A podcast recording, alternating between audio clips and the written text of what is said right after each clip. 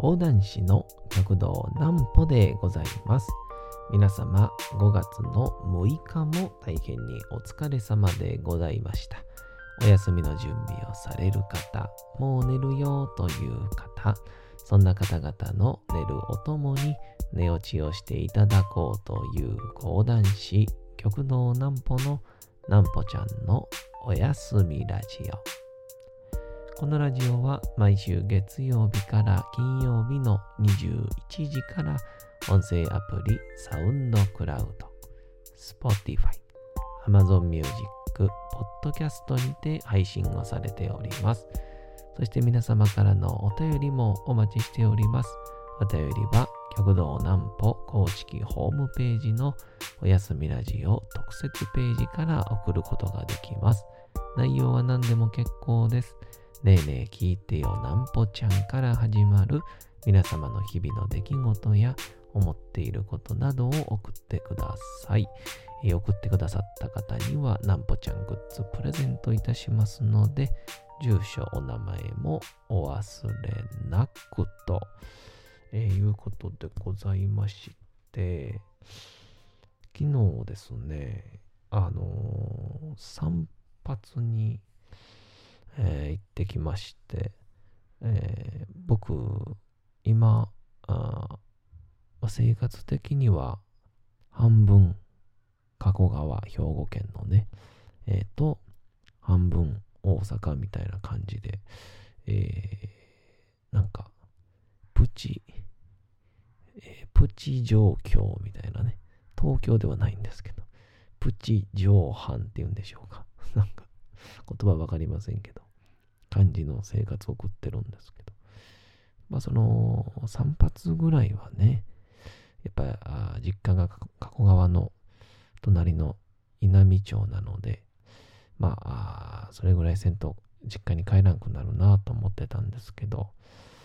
えー、散髪屋での、うん、小さな悩み事を今日は話したいと思います。まずはこちらのコーナーから。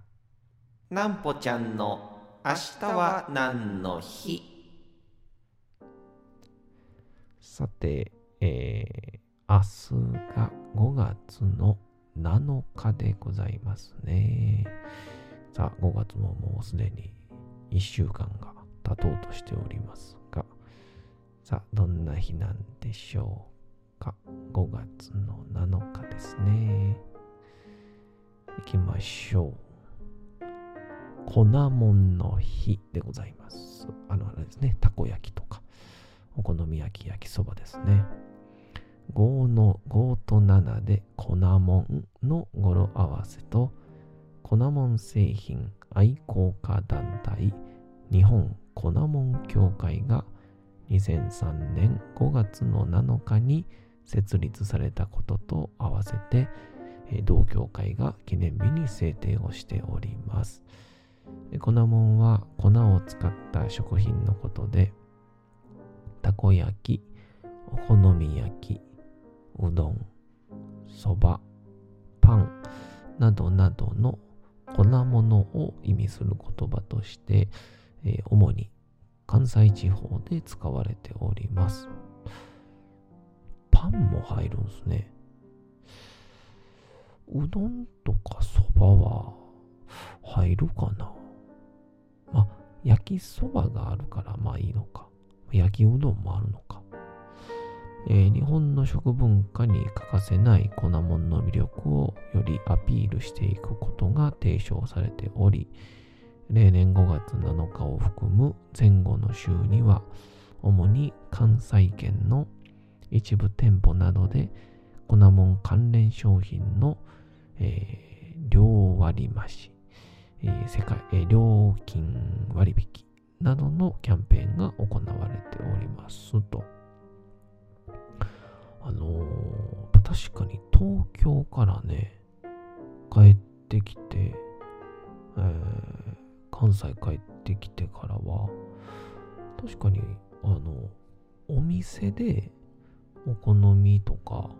焼きそば食べる機会、あの、もちろんのこと、こ焼き食べる機会が、やっぱ増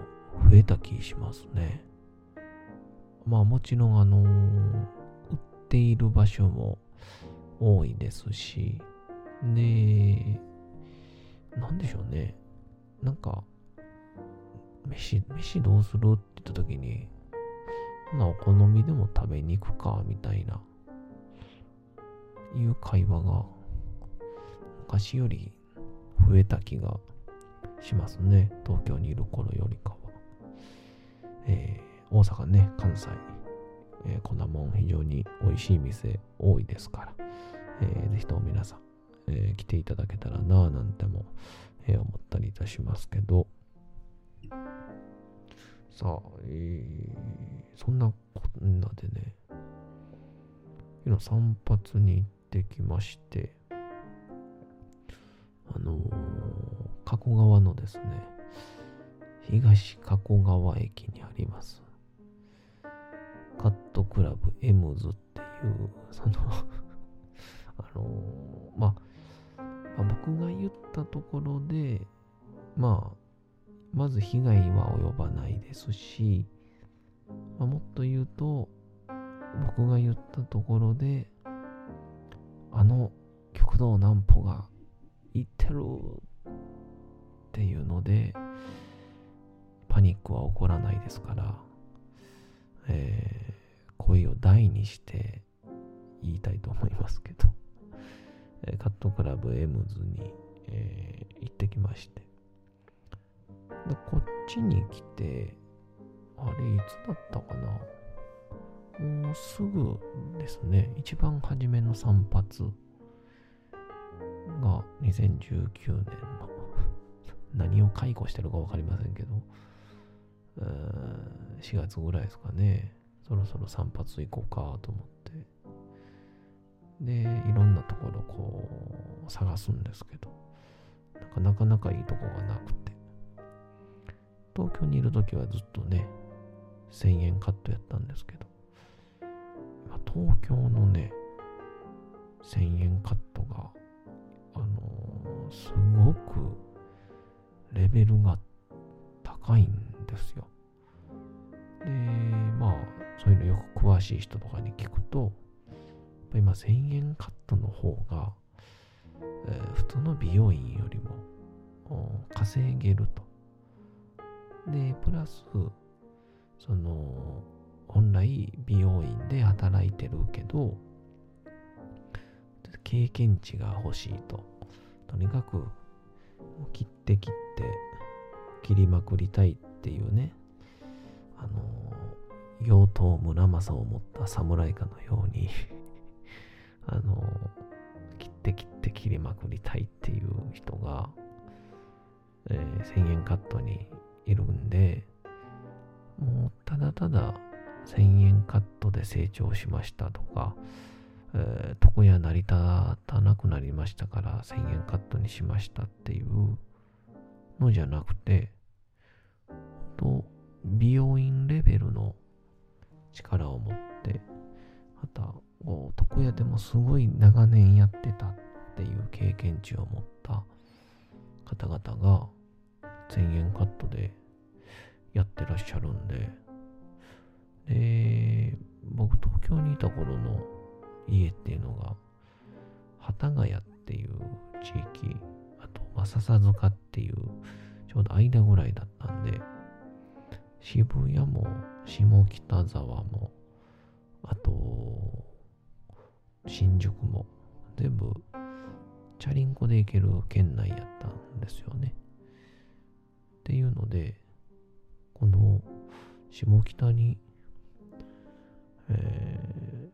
1000円カットがあったんでよく行ってたんですけど、めちゃくちゃレベル高くてですね。うん。もう全然、普通に美容院行ったレベルのクオリティでやってくれるので、えー、何の問題もなく行ってたんですけど、こっち帰ってきたら、1000円カット自体もね、そんな多くなくて。で、こっち来てすぐ、ゴールデンウィークかなんか連休があったんすかね。言語が変わるみたいな感じで。たんで、なかなか空いてなくて。んで、たまたま、フラッと通ったカットクラブエムズというね、ビルの2階にあるとこに入ったら、そこがまさかの僕の、えー、おじさんに当たる人の、えー、同級生やったのとともに、えー、僕のそのおじさん、だから僕のおばさんに当たる旦那さんのおじさんが、小学校の頃から行っている散髪屋さんやったっていうね、えー、まさかの偶然が起きまして。で、まあ、いざいざ切ってもらったら、もう、おじい様の代で、おじい様が、あの、戦時中に、えー、戦場にも、ハサミを持って行って、えー、皆の髪の毛を切ってらっしゃったっていう、そっから代々続く、今は兄弟でされてるという、そういう素晴らしい、えー、床屋さんに巡り合いまして。まあなんで腕もね、めちゃくちゃ良くて、えー、僕、まあちょっと頭の形がね、あまあ良くないかいいかはまあ知らないんですけど、ちょっとこう髪の毛が広がってしまうみたいな。順当に切ったら、あの、うん、第二、第二形態のフリーザみたいな頭になるんですよね。これでもわからないでしょうね。第一形態か。第一形態のフリーザみたいな感じでね。あの、眠れる森の美女のマレフィセントみたいになるんですよね。まあまあ、あの、こう、耳、耳がとんがるみたいな感じになっちゃうんですよ。頭が出てるんで。だから、結構それを予測して切ってもらわないと、こう髪の毛が伸びてくると、そこがボコーンと膨らんじゃうっていうの、で毎回毎回、まあもう切りたての時と伸びた時はもうしゃあないと思ってたんですけど、そこの美容院さんが、美容、えー、そこは床屋さんか、理容師さんが、まあ、いざ切ってもらったら、あもう長年の悩みを全部解決してくれまして、えー、もう全然全く問題ない、えー、綺麗な感じになりまして、まあ、だから、2ヶ月に1回ぐらいですかね、1ヶ月に半か1回に必ず東加古川まで帰って、髪の毛を切るということをしてるんですけど、あのー、床屋でね、あのー、まあ前話したように僕、雑談は前よりね、うまなってきたんで、まあ普通の雑談はあの、最近コロナ大変やね、とか、そうですね、もう、とは言いつつも、梅田は、人ようさんまだいますよ、とかって言いながら、そんなことを、ひょうひょうと、湯水が溢れるごとく、喋れるようになったんですけど、でもあのそれ以上に、これね、美容院ではね、見たことないんですけど、えー、散髪屋って、だいたいテレビついてるでしょ。まあ、あれ、うん、絶対なんですかね。ほんまに、あの、あんまり美容院でテレビついてるの見たことないんですけど、床屋って絶対ね、ついてるんですよね。ほんで、あのー、こう、雑談も楽しくまあ、近況報告とかもしながら、その喋りながら、いい感じやなと思ったら、そういう時に限って、すっごい面白いテレビやってるんですよね。いや、確かにその、そのテレビだけに集中したら、まあ、あくまでいつも通りのテレビなんですけど、こう、人間って不思議なもんで、なんか、こっちサイドのことやってる時に入ってくる情報って楽しそうに見えるじゃないですか。うん。っていうので、もう昨日ちょうどねやってたんが、あれ、所さんのメガテンかな？かなんかの番組で、なんかこう、コロナ禍における、え、いろんなおもちゃが進化をしているみたいな集で。で、この丸い棒をね、こう積み重ねていくとか、えー、こう、丸々のな猫の鳴き声と、やらされている猫の鳴き声。あとは、えー、怖がっている猫の鳴き声っていうカードが書かれていて、それをめくって、それをやって、周りがどの猫の鳴き声か当てるっていう、この演技力が大事なゲームですよとかっていうのが、もうすっごいこの紹介されてて、いましてやこのね、所さんはじめ、井森美幸さんとか、アンガールズ田中さんとかが、これ見事なまでにこうね、面白くやりはるわけですよ。そしたら、もうね、それをプラス、片耳で聞いてるから、目の半分で見てるから、もう面白すぎて、その時ずっとあの、床屋の、床屋さんと、あのずっと、あの、リンピックについて話してたんですけど、気づいたら僕はあの、オリンピックの金メダルっていうところを、金ジェンガって言ってたんですよね。その、この、丸太のやみたいなおもちゃが、なんとかジェンガとかっていう名前やったんで、金メダルっていうのは金ジェンガって言うてもって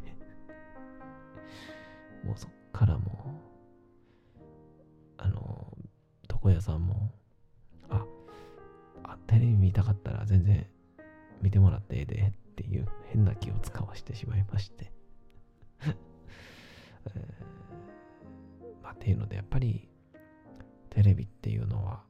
本当によくできてる。あの長年かけて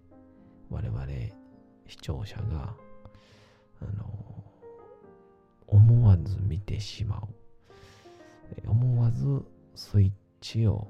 つけてしまう。消すのが惜しいと思うぐらい絶妙な切り方をするっていう。いや、本当にテレビってすごいメディアなんだなと、改めて感じました。いや、これは本当にね、講談師も学ばないといけないなと思うんですけど、まあ、話に聞くと昔、公職場では、みんなが講談をよそめに、囲碁とか、将棋とか、花札とかやってたらしいんで。ほんで、講談師が振り向かせようと大きな声を出すと、うるさいって怒られたという歴史があるみたいなんで、まあ、しっかりと頑張っていこうと思います。お次のコーナー行きましょう。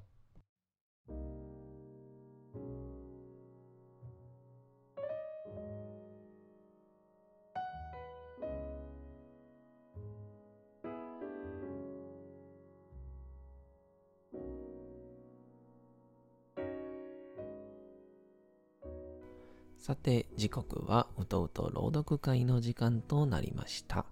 皆様、小さい頃眠れなかった時に、お父さん、お母さん、おじいちゃん、おばあちゃん、お世話になっている方に本を読んでもらった思いではないでしょうか。なかなか眠れないという方のお力に寝落ちをしていただければと、毎日様々な物語、小説をお届けしております。さて、本日もお読みいたしますのは、岡本太郎の自分の中に毒を持てでございます。まあ毎度毎度自分の難しい方を選べみたいな感じの内容が届くんですけど、なかなか激しい言葉なんで、寝る前に聞くもんじゃないのかもしれませんが、いいモチベーションで寝ていただけたらと思います。それでは本日もお楽しみください。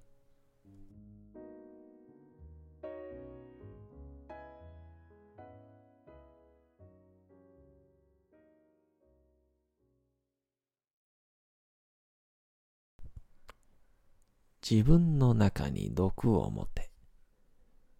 岡本太郎。無難な道を取り、みんなと同じような動作をすること、つまり世間知に従って、この世の中に抵抗なく生きながらえていくことが、あたかも美徳であるように思われているのだ。徳川300年、封建時代の伝統だろうか、僕はこれを村人根性と言っているが、信念を持って人とは違った言動をし、あえて筋を通すというような生き方は、その人にとって単に危険というよりも、まるで悪徳であり、また他に対して不作法なものを突きつけるとみなされる。これは今でも一般的な心情だ。僕はいつも辺りを見回して、その煮え切らない惰性的な人々の生き方に憤りを感じ続けている。僕が危険な道を運命として選び、かける決意をはっきり自覚したのは25歳の時だった。パリで生活をしていた頃だ。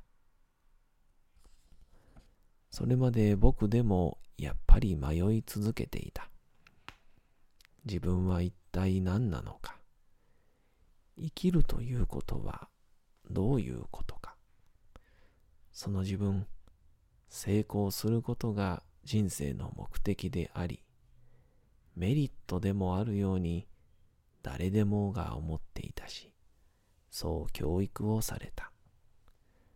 だがそんなことに少しも価値があるとは思わない。と言って、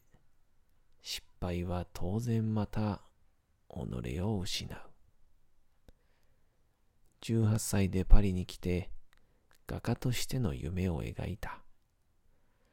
その芸術運動の最前衛のグループに飛び込んだ。そこに情熱も張りもあった。戦った。しかしやがて一方人間の本当の生き方はタブローという枠の中で美を追求することだけではないのではないか。もっと広く、そしてもっとギリギリの自分という人間の全存在、生命それ自体が完全燃焼するように生にかけるべきなのではないか。そういう自分自身への問いに全身でぶつからずにはいられなかった。絵描きは絵の技術だけ。腕を磨けばいいという一般的な考え方には僕はどうしても納得できなかったのだ。しかしそれは極めて危険な問いだ。芸術ばかりではない。他の部門のあらゆる専門家、様々な企業内の社員でもみんなそうだと思うのだが、この道一筋、ただ自分の職能だけに精進すれば尊敬もされる。報われもする。それを根本的に疑ったり、捨ててしまえば生きてはいけない。食ってもいけないということになる。与えられた枠からはみ出して、いわば無目的に自分を広げていくとすれば、その先は真っ暗な道、最も危険な状況に落ち込むことを覚悟しなければならない。それは極端に言えば死を意味する。さて、本日もお送りしてきましたなんぽちゃんのおやすみラジオ。というわけでございまして、皆様5月の6日も大変にお疲れ様でございました。明日も皆さん、街のどこかでともどもに頑張って、夜にまたお会いをいたしましょう。なんぽちゃんのおやすみラジオでございました。それでは皆さん、おやすみなさい。すやすやすやーん。